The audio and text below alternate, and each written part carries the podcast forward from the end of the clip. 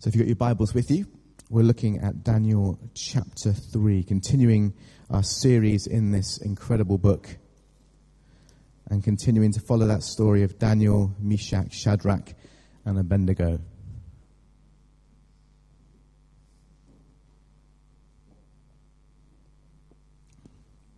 And again, I will do my best with the names, but apologies if I get them wrong. So, Daniel chapter 3. King Nebuchadnezzar made an image of gold 60 cubits high and 6 cubits wide and set it upon the plain of Dura in the province of Babylon. He then summoned the satraps, prefects, governors, advisers, treasurers, judges, magistrates, and all the other providential gov- um, officials to come to the dedication of the image he had set up. So the satraps, prefects, governors, advisers, treasurers, judges, magistrates, and all other providential officials assembled for the dedication of the image that King Nebuchadnezzar had set up, and they stood before it. Then the herald loudly proclaimed, Nations and peoples of every language, this is what you are commanded to do. As soon as you hear the sound of the horn, flute, zither, lyre, harp, pipe, and all kinds of music, you must fall down and worship the image of gold that King Nebuchadnezzar has set up. Whoever does not fall down and worship will immediately be thrown into the blazing furnace. Therefore, as soon as they heard the sound of the horn, flute, zither, lyre, harp, and all kinds of music, all the nations and peoples of every language fell down and worshipped the image of gold that King Nebuchadnezzar had set up.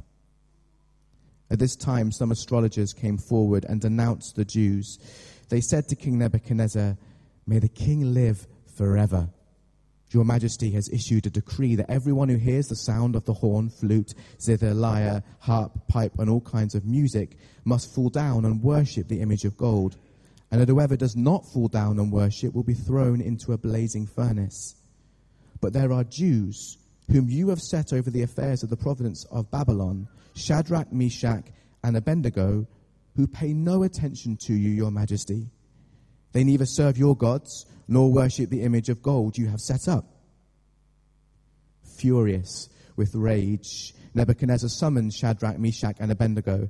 So these men were brought before the king, and Nebuchadnezzar said to them, Is it true, Shadrach, Meshach, and Abednego, that you do not serve my gods or worship the image of gold I have set up? Now, when you hear the sound of the horn, flute, zither, uh, lyre, harp, pipe, and all kinds of music, if you are ready to fall down and worship the image I made, very good. But if you do not worship it, you will be thrown immediately into a blazing furnace. Then what God will be able to rescue you from my hand. Shadrach, Meshach, and Abednego replied to him, King Nebuchadnezzar, we do not need to defend ourselves before you in this matter. If we are thrown into the blazing furnace, the God we serve is able to deliver us from it, and he will deliver us from your majesty's hand. But even if he does not, we want you to know, your majesty, that we will not serve your gods or worship the image of gold you have set up. Then Nebuchadnezzar was furious with Shadrach, Meshach, and Abednego, and his attitude towards them changed he ordered the furnace to be heated seven times hotter than usual and commanded some of the strongest soldiers in his army to tie up Shadrach, Meshach, and Abednego and throw them into the blazing furnace. So these men, wearing their robes, trousers, turbans, and other clothes, were bound and thrown into the blazing furnace. The king's command was so urgent and the furnace so hot that the flames of the fire killed the soldiers who took up Shadrach, Meshach, and Abednego. And these three men firmly tied, fell into the blazing furnace. Then King Nebuchadnezzar leaped to his feet in amazement and asked his advisers, Weren't there three men when we tied and threw them into the fire? They replied, uh, Certainly, Your Majesty.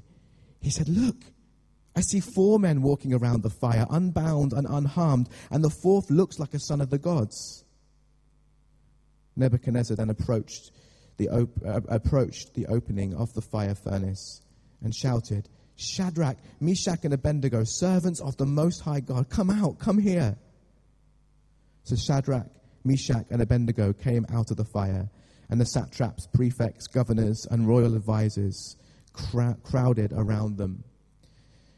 They saw that the fire had not harmed their bodies, nor was a hair of their heads singed, their robes were not scorched, and there was no smell of fire on them. Then Nebuchadnezzar said, Praise be to the God of Shadrach, Meshach, and Abednego, who has sent his angel and rescued his servants. They trusted in him and defied the king's command and were willing to give up their lives rather than serve or worship any God except their God. Therefore, I decree that the people of any nation or language who say anything against the God of Shadrach, Meshach, and Abednego be cut into pieces and their houses be turned into piles of rubber, rubble. For no other God can save in this way. Then the king promoted Shadrach, Meshach, and Abednego in the province of Babylon. Let's pray for Clive as he comes uh, to give God's word this morning. Father, thank you for this um, incredible story as we continue the journey with, with these uh, four characters and pray um, for all that you've placed on Clive's heart this morning. As he brings your word, may we be inspired, challenged, um, with hope to leave here different than when we entered. In your name, amen. amen. Thank you, Ross. I just move this over so I don't want to exclude anyone. Great. Thank you for praying, Ross. I'm just going to use an extra prayer this morning that is in this lovely book by uh, R.T. Kendall and his wife Louise called Great Christian Prayers from 2,000 Years of Christian Faith. And the, there's a prayer for each day. And for the 2nd of October, which will be the second day into my new role as a regional minister in the Yorkshire Baptist Association, uh, if I'd opened this book on that day, I'd have read this prayer by Keith Weston. I'm going to make it a prayer from my heart now. Holy Spirit of God, hide the preacher that he may be forgotten. Reveal the Saviour that his voice may be heard, his will obeyed, and his name honoured. To the glory of God the Father. Amen. So we move on into week three and chapter three of this series. And I just want to tell you another story, a slightly more contemporary story about a Romany gypsy. Uh, I'm not going to mention his name um, because this does go out on the internet. Uh, but he is now a follower of Jesus, but he wasn't. And his lovely young wife, the mother of their children, had come to faith, and he was angry and he was jealous, and he wanted nothing to do with her newfound faith in Jesus. But she and a growing community of believers started to uh, gather at Christchurch Baptist Church in Christchurch near Bournemouth, where I was pastor. And uh, it was very interesting. Many of them were not literate, they'd not been taught to read or write. So that had challenges for the way that we sang songs and the way we presented things. But it was a really wonderful experience. And yet, this man, the more of his family and friends went to the church, the more angry he got. And one night he had a row with his wife about God. And she had been praying and praying and praying. It seemed to her the more she prayed for him to come to know God's love for himself personally as she had, the worse he got. And the row was, uh, was pretty nasty. And he charged out of the uh, caravan, not the house, uh, living in a caravan. Beautiful caravan, actually. I went to do a pastoral visit in it. And he ch- jumped into his white van. And uh, he was a little bit the worse for wear for drink, sadly and he went hurtling off in his white van full of anger. And he knew when he lost control of that white van that he was almost certainly going to die because of the context. I don't have time to tell you the details. But the one thing he did as he thought he was facing certain death was to shout a very short prayer Save me, Jesus. That's what he shouted. Save me, Jesus. The white van was a complete and total wreck, a write off. Nobody could believe that he had survived. He had extensive shoulder damage as his shoulder was wrenched as the, the van was crushed. But shortly following that, he committed his life to Jesus Christ. He knew that in that short prayer, God had saved him. Now, I just want to ask you to think for a moment, because today's title in chapter 3 is about daring to depend upon God's protection. Daring to depend upon God's protection. Have you ever been in a situation where you had to depend or you dared to depend upon God's protection? Anyone? Yeah? Have you ever felt so up against it, in so much trouble, that you just knew the only thing you could do, in a sense, was cry out to God the way that that Romany gypsy husband and father had cried out to God? Well, that's exactly what these three individual, faithful individuals, did. Last week, uh, we heard about daring to declare God's truth. In week one, we, we looked at the fact that Daniel dared to be different. And next week, you've got Jeff Lee, a personal friend and the pastor of PCC, Plymouth Christian Centre, uh, Pentecostal Church, not too far from here. He's going to be pe- uh, preaching on daring to depend upon God's Spirit. And as you move forward as a church, that's exactly what needs to happen. You need to dare to declare God's truth, dare to depend upon God's Spirit, and dare to depend upon God's protection as well. Because as we'll see, there are dark forces at work that seek to divide and spoil churches. So as we get into this, I want to go back to that uh, stake in the ground that Daniel put there in chapter 1, the last time I spoke from this book to you. And it's a stake in the ground in a sense that says no compromise. Daniel was in a context of a pagan king in a pagan kingdom of Babylon. He'd been taken away with the exiles from, from Judea and Jerusalem. The, the city had been besieged. Terrible things had happened. But in, a, in an attempt to assimilate or integrate into the community, Nebuchadnezzar, this uh, pagan king, took Daniel and others into his service. And he tried to corrupt them. But we saw in chapter 1 and verse 8, Daniel resolved not to be corrupted. And that was true of these three individuals here as well. And uh, uh, we'll look at them Shadrach, Meshach, and Abednego, who were given names Hananiah, uh, replacement names for their Jewish names Hananiah, Mishael, and Azariah. The background to this story is that this pagan king has a pet project. He has a pet project. In the first three verses, we see that he erects an image of gold. It's 90 feet high when we translate that from the original languages. It's not solid gold, but it's overlaid with gold. It's still going to cost an absolute fortune. He sets it up on the plain of Dura, verse 1, in the province of Babylon. And verse 2, then he summons satraps, prefects, governors, advisors, treasurers, jurors, magistrates, all the other provincial officials to come to the dedication of the image that he set up all the people of the whole empire and the whole province of Babylon, he calls them, he's going to call them to bow down and worship this idol. So, verse 3, they get there. The music plays. They all stand before it. Verse 4 the herald loudly proclaims, This is what you're commanded to do. People, nations, men of every language, as soon as you hear this music, you must fall down and worship the image of gold that King Nebuchadnezzar has set up.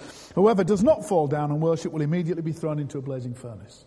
See, he's got this pet project to try and unite everyone under one false idol, one false God. That's his desire. That's his project. It's his pride as this, uh, as this tyrant of a king that he wants people to bow down. And his pronouncement is that if you don't, you're going to be killed. You're going to go into the fiery furnace. But there is a group of faithful believers. There's a group of faithful Jewish people who will not bow the knee. Let's just look at verse 12 of chapter 3. It says here that uh, some people in a conspiracy try to make sure that these particular Jews are in that furnace. They say, There are some Jews, they speak to the king and say, There are some Jews whom you've set over the affairs of the province of Babylon. Shadrach, Meshach, and Abednego, who pay no attention to your king. They never serve your gods nor worship the image of gold you've set up. Bang on, absolutely true. They won't do it. But the background of this is incredibly sinister. Because you see, these individuals resent these faithful believers deeply. Why? Because they've been given positions of prominence. Let's just track back to chapter 2 and verse 49. Have a look at chapter 2 and I'll read verse 49 for us. The king placed, uh, we'll read from verse 48, sorry. The king placed Daniel in a high position, lavished many gifts on him, made him ruler over the entire province of Babylon, and placed him in charge of all its wise men. Last week, Ross spoke about uh, wisdom and guidance, but what Daniel was doing here is declaring, with the wisdom and guidance God had given him, the absolute truth that God has revealed to him supernaturally. The truth that those leaning into dark powers, occultic powers, magicians, astrologers, and others couldn't possibly know because he wasn't even willing to tell them the dream. And they say, well, only the gods could do that. Well, Daniel does it because Daniel has this hotline to God. He's equipped with visions and dreams and interpretation. And Daniel does that. So this king places him over the entire province. He makes him ruler and in charge of all of its wise men. Verse 49. Moreover, at Daniel's request, the king appointed Shadrach, Meshach, and Abednego administrators over the province of Babylon while, uh, while Daniel himself remained at the royal court. So there are people, magicians, occultists, who are absolutely furious with Daniel and absolutely furious with these three Jews, these three faithful Jewish individuals, even though their lives were spared. The king was going to have all of them killed, but Daniel intercedes for them and their lives are spared, but the jealousy and the hatred bubbles up.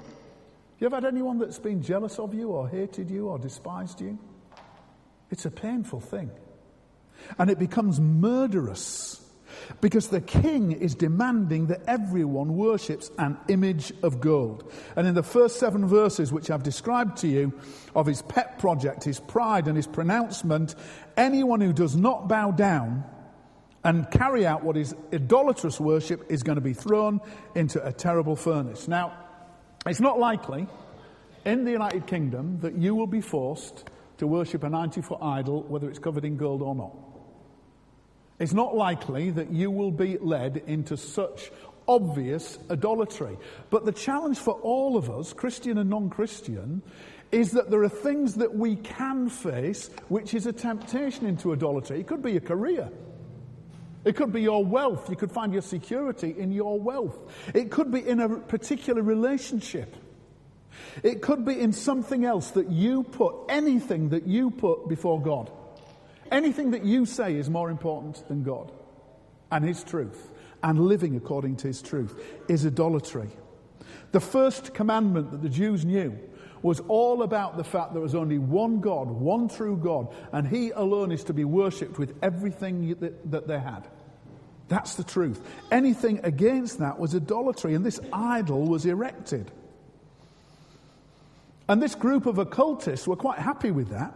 This group of occultists are drawing on dark powers and they want to actually bring these three men to harm because of their jealousy. Let's look at verses 8 to 12.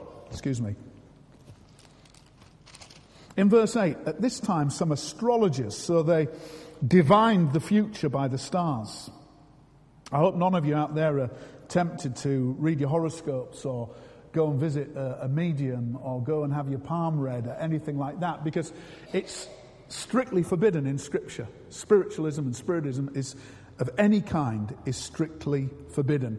And we have the gifts of the Holy Spirit prophecy, revelation, knowledge, tongues interpretation, supernatural gifts of revelation.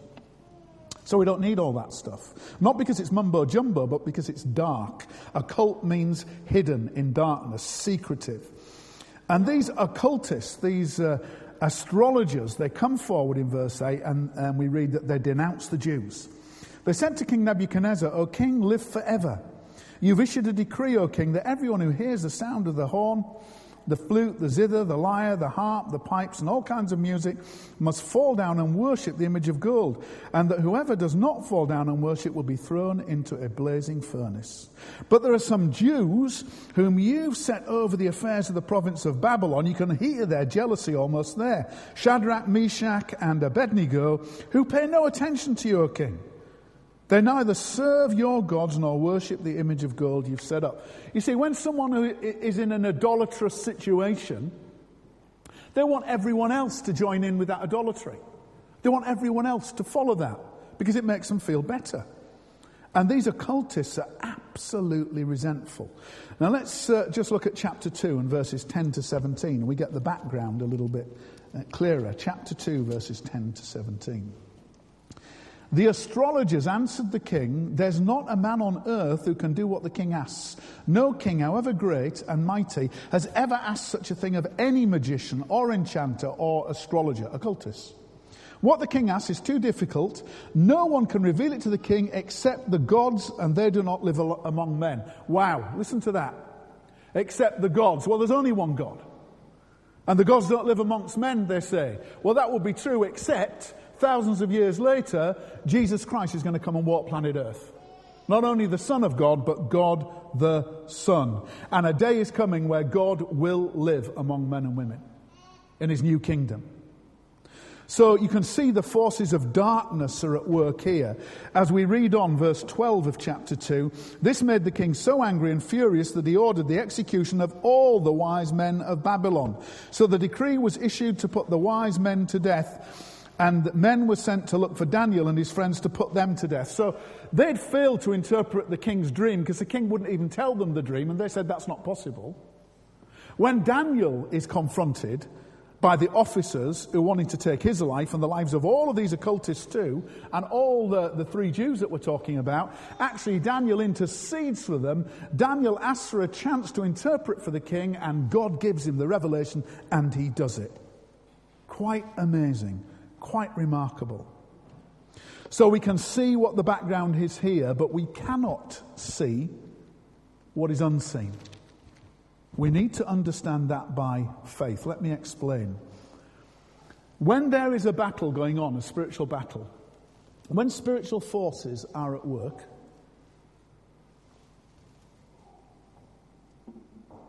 it's not the people that you should be angry with, and certainly not the people that you should hate, even those that have nothing to do with God. Because our battle is not with people, our battle is against powers and principalities and the spiritual hosts of wickedness in the heavenly realms. Let me explain. In Ephesians chapter 6 from verse 10, Paul is going to finish a letter to Christians in a place called Ephesus, which was full of idolatrous worship. And the church is being persecuted, but it's a strong, vibrant church. And he says to them, uh, towards the latter part of the letter in chapter 6 and verse 10, finally, be strong in the Lord and in his mighty power, not in your own strength. Be strong in the Lord and in his mighty power. Put on the full armor of God so that you can take your stand against the devil's schemes. For our struggle is not against flesh and blood, but against the rulers, against the authorities, against the powers of this dark world, and against the spiritual forces of evil in the heavenly realms. Dark forces that you can't see, hidden occultic forces that you can't see. He goes on to say this Therefore, put on the full armor of God so that when the day of evil comes, you may be able to stand your ground. And after you've done everything to stand, stand firm then. And then he begins to mention the pieces of armor. I'm not going through all of them, but I'll just tell you the first one. Stand firm then with the belt of truth buckled around your waist. This is a belt of truth. This love letter from God. This revelation, which is utterly trustworthy and complete is what we need for wisdom and guidance and the truth from God. The truth that Daniel dared to declare. The truth that these three individuals lived by and would not compromise, but there are dark forces against them. You may remember that when Jesus, loved by his disciples, with Peter as, as the one maybe arguably closest to him, his closest friend, who loves Jesus says to Jesus, Oh, you must not go to Jerusalem. If you go to Jerusalem, they're going to kill you. Jesus knew that. That's why he was going to Jerusalem, to die on a cross and be resurrected. And at that moment, he says to his closest friend, Get behind me, Satan. You have in mind the things of man, not the things of God. He's not suggesting I don't think that Peter is demonized or possessed or anything like that. I don't like that word possession. But demons can infiltrate human beings and manipulate them. I don't think that was happening. He was just tempted. He was speaking carnally. He was speaking out of his love for Jesus, yes. But he didn't see the higher purpose of God. And out of a false understanding of love, he goes completely against the will of God. And Jesus loves Peter. He's going to call him the rock. But he recognizes there are dark forces at work behind Peter, tempting Jesus. And as these occultists expose these three, this pagan king becomes furious. This furious pagan king, his pride is pricked, his pomposity is stirred. He had been so fond of them and Daniel, but he's fickle. It's no longer expedient for him to put up with them. Just look at verses 13 to 15, back in Daniel chapter 3, verses 13 to 15. Furious with rage, Nebuchadnezzar summoned Shadrach, Meshach, and Abednego. So these men were brought before the king. And Nebuchadnezzar said to them, Is it true, Shadrach, Meshach, and Abednego, that you do not serve my gods? Or worship the image of gold that I've set up? Now, when you hear the sound of the horn, the flute, the zither, the lyre, the harp, the pipes, and all kinds of music, if you're ready to fall down and worship the image I made, very good. But if you do not worship it, you will be thrown immediately into a blazing furnace. Then what God will be able to rescue you from my hand? They know exactly what God. The only true God. So this furious pagan king threatens them. He's got a short memory, hasn't he? Listen to chapter 2 again. Listen to what he said in verse 46. King Nebuchadnezzar fell prostrate before Daniel, paid him honor, and ordered that an offering and incense be presented to him. I shouldn't think Daniel liked that. The king said to Daniel, Surely your God is the God of gods and the Lord of kings, and a revealer of mysteries, for you were able to reveal this mystery. He was able to interpret the dream. And then, as we've read in verse 49, Daniel requests and the king agrees to appoint Shadrach, Meshach, and Abednego administrators over the whole province of Babylon. He's fickle, it's not expedient. They've stepped to cross him. Now, sometimes when you cross people, they just get so angry. Ever experienced that? But there's a faith filled few that won't give up. There's a faith filled few that won't give up. Look at chapter 3, verse 12. By the way, I just feel at this moment, I want to tell you this, this message was prepared a year ago. This series was prepared over a year ago. Chapter 3, verse 12. But there are some Jews whom you've set over the affairs of the province of Babylon, Shadrach, Meshach, and Abednego, who pay no attention to you, O king. They neither serve your gods nor worship the image of gold. Absolutely, they wouldn't do that. Well, this is what they do do. Let's read from verse 16 to verse 18 about what these faith filled few do. Shadrach, Meshach, and Abednego replied to the king, O Nebuchadnezzar, we do not need to defend ourselves before you in this matter. If we are thrown into the blazing furnace, the God we serve is able to save us and save us from it. And he will rescue us from your hand. Now, if we pause there, that might be naive. Because everyone in this life will face things we don't understand, hardships we never look for. We'll ask the question, why, God? Are you letting us down? Where are you? Where were you in that? What about this sickness? What about that relationship strife and trouble? They would sound naive if we stopped there. The God we serve is able to save us from it, and he will rescue us from your hand, O King. But then the next verse, verse 18, they say this But even if he does not,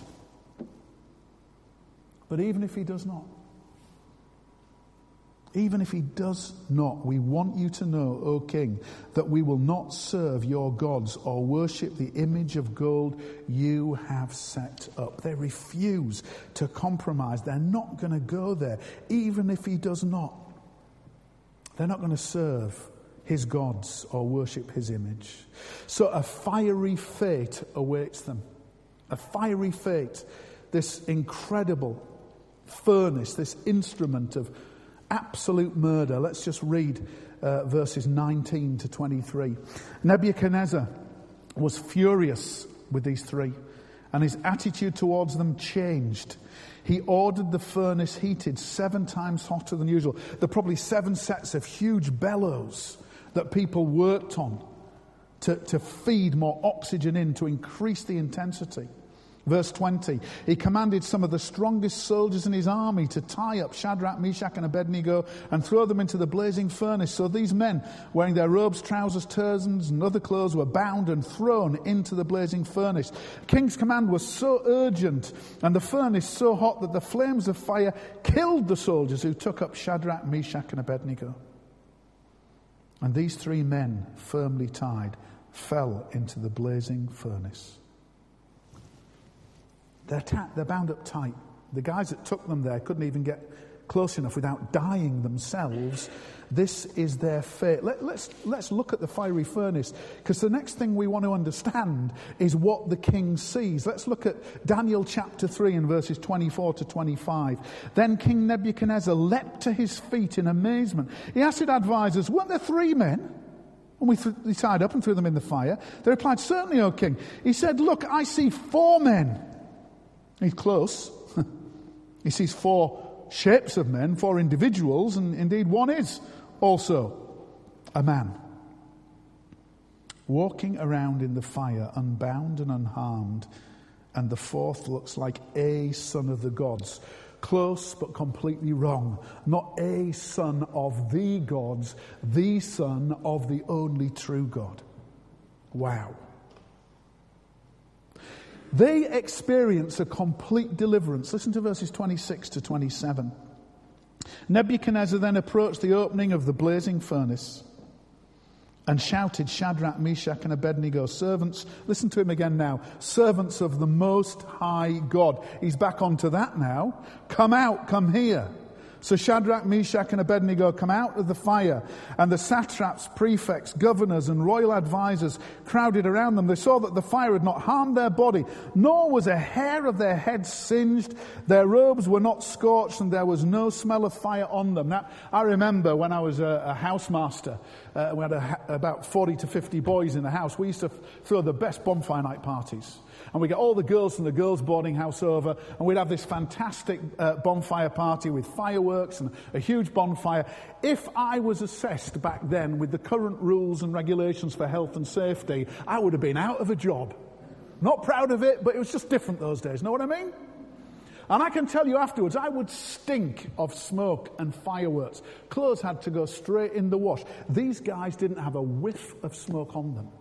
The very bonds that, that, that bound them, that held them, that chained them, they were the things that got burned.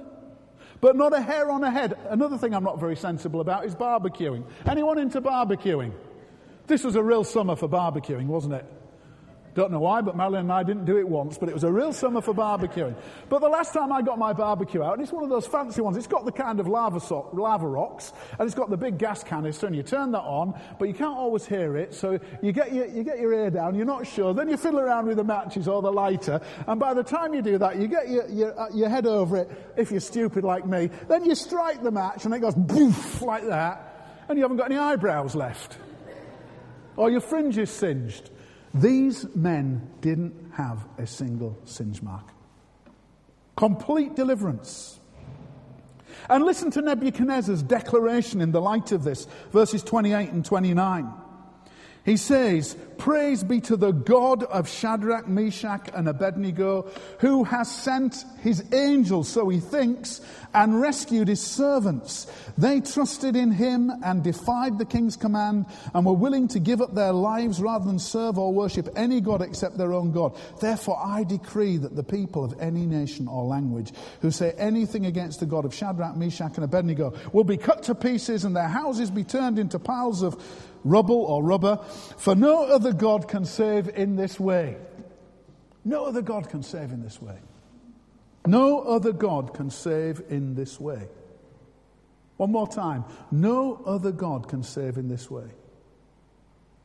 See, the one who was with them was a theophany. Theophanos, it means an appearing of God It's Jesus, the one who walked in the garden with Adam and Eve. It's Jesus in there. I'm absolutely convinced of that. I can't actually establish and prove it in a sense, but I am utterly convinced that it's Jesus in there with them. And it's of Jesus that we know that no one can be saved except through him. Let me just go to Acts chapter 4 very quickly, because in Acts chapter 4, we see that two other brave men, Peter and John, this is after the resurrection and ascension of Jesus, after his crucifixion. They've seen the risen Christ. They've brought healing into the streets and they're up before the Sanhedrin. The religious leaders are rejecting them. They've warned them not to speak and then they warn them again not to speak of this Jesus. And these two brave men in Acts 4 from verse 13 say, Jesus is the stone you builders rejected, which has become the capstone. And then he says this, Acts 4:12. Salvation is found in no one else. For there's no other name under heaven given to men by which we must be saved.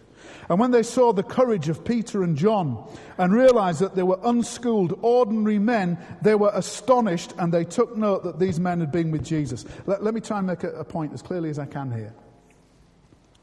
These are unschooled men, but what they noted was they'd been with Jesus and they were amazed the authority and clarity and courage with which they spoke. If you look after my name on one of the letters I've written to support our asylum seekers, you'll see that I say to Sonia, put it all down.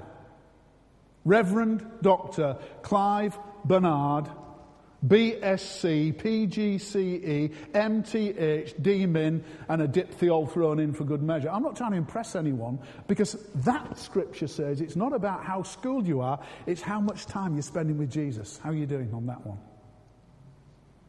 You see, the powers that be are impressed by things like letters and schooling and qualifications and knighthoods and things like that.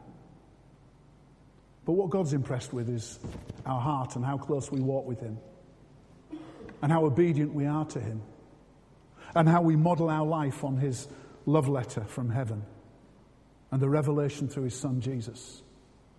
That's what He's impressed with. And no other God can save in this way, and there's no other name by which anyone can be saved. Peter and John before the Sanhedrin said that. So I'm going to close with the same image that I used the last time I preached here. I can't think of a better way to finish my uh, morning preaching at Mutley Baptist Church. It's a, a picture of, uh, of uh, a piece of art by Ruth Gregory. Some of you have seen it before, but not all. It's called Scarred Majesty. Ruth loves the stories of C.S. Lewis of the Narnia Chronicles, and undoubtedly this is influenced by Aslan. I mentioned last time there's no whiskers there because she hadn't completed the artwork, a big canvas she was giving to her mother as a token of love. But if you look closely at the lion, the lion of the tribe of Judah, according to Revelation 5, chapter 5. You'll see scars on his brow and scars on his snout and scars between his eyes if you look closely. But then look into the eyes. You'll see that they're kind. You see that they're soft. You'll see that they're loving. Because God is love and He doesn't want us to hate anyone, people who have different views to us. Because our battle's are not with flesh and blood, our battle's with powers and principalities. But He does want us to speak up for truth and not compromise and stand for truth. And those eyes are not just kind and soft and loving, they're searching. They're like the eyes that looked at the rich young ruler and loved him, but let him walk away sad because he wasn't willing to deal with the barrier in his life. Those eyes are authoritative. You see, Aslan is not a tame lion. And in Daniel chapter 3 and verse 25, Daniel chapter 3 and verse 25, I'll read it for us. Nebuchadnezzar said, Look, I see four men walking around in the fire, unbound and unharmed, and the fourth looks like a son of the gods. Hold that thought. Almost there, but completely wrong. And go with me to John 19, verses 1 to 7. And with this scripture, I'll close. Jesus is being sentenced to be crucified. John 19, 1 to 7. Pilate took Jesus and had him flogged, had him scarred severely. The soldiers twisted together a crown of thorns, that speaks of kingship, mocking. Put it on his head. They clothed him a purple robe. Purple speaks of royalty in a mockery. I went up to him again and again, saying, Hail, King of the Jews! And they struck him in the face, scarring the majesty above all majesties. Once more, Pilate came out and said to the Jews, Look, I'm bringing him out to let you know that I find no basis for a charge against him. And when Jesus came out wearing a crown of thorns and the purple robe, Pilate said to them, Here is the man. As soon as the chief priests and the officials saw him, they shouted, Crucify, crucify. Pilate answered, You take him and crucify him. As for me, I find no basis for a charge against him. And the Jews insisted, We have a law. According to the law, he must die because he claimed to be the Son of God. Not a son of the gods, the Son of God, Jesus. And then later on, if you keep reading the passage, you'll see that these so called God lovers, these religious Jews, Pilate asks them again, Shall I crucify your king? And they say, We have no king but Caesar. The chief priest answered. And finally, Pilate handed him over to be crucified. Scarred majesty. In this life, in this life, you and I will from time to time bear scars.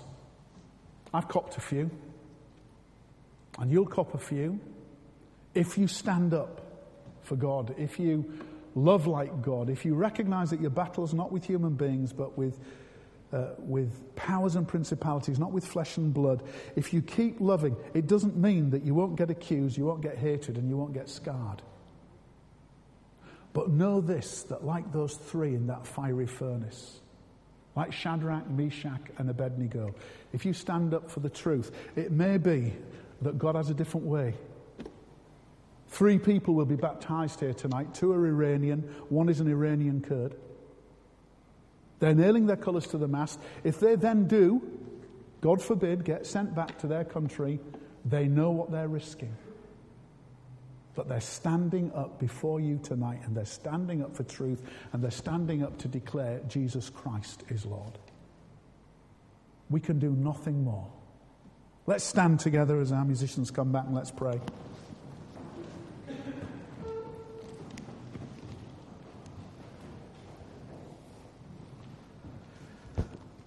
Father, thank you for this historic church. Thank you for all that it has stood for for 149 years.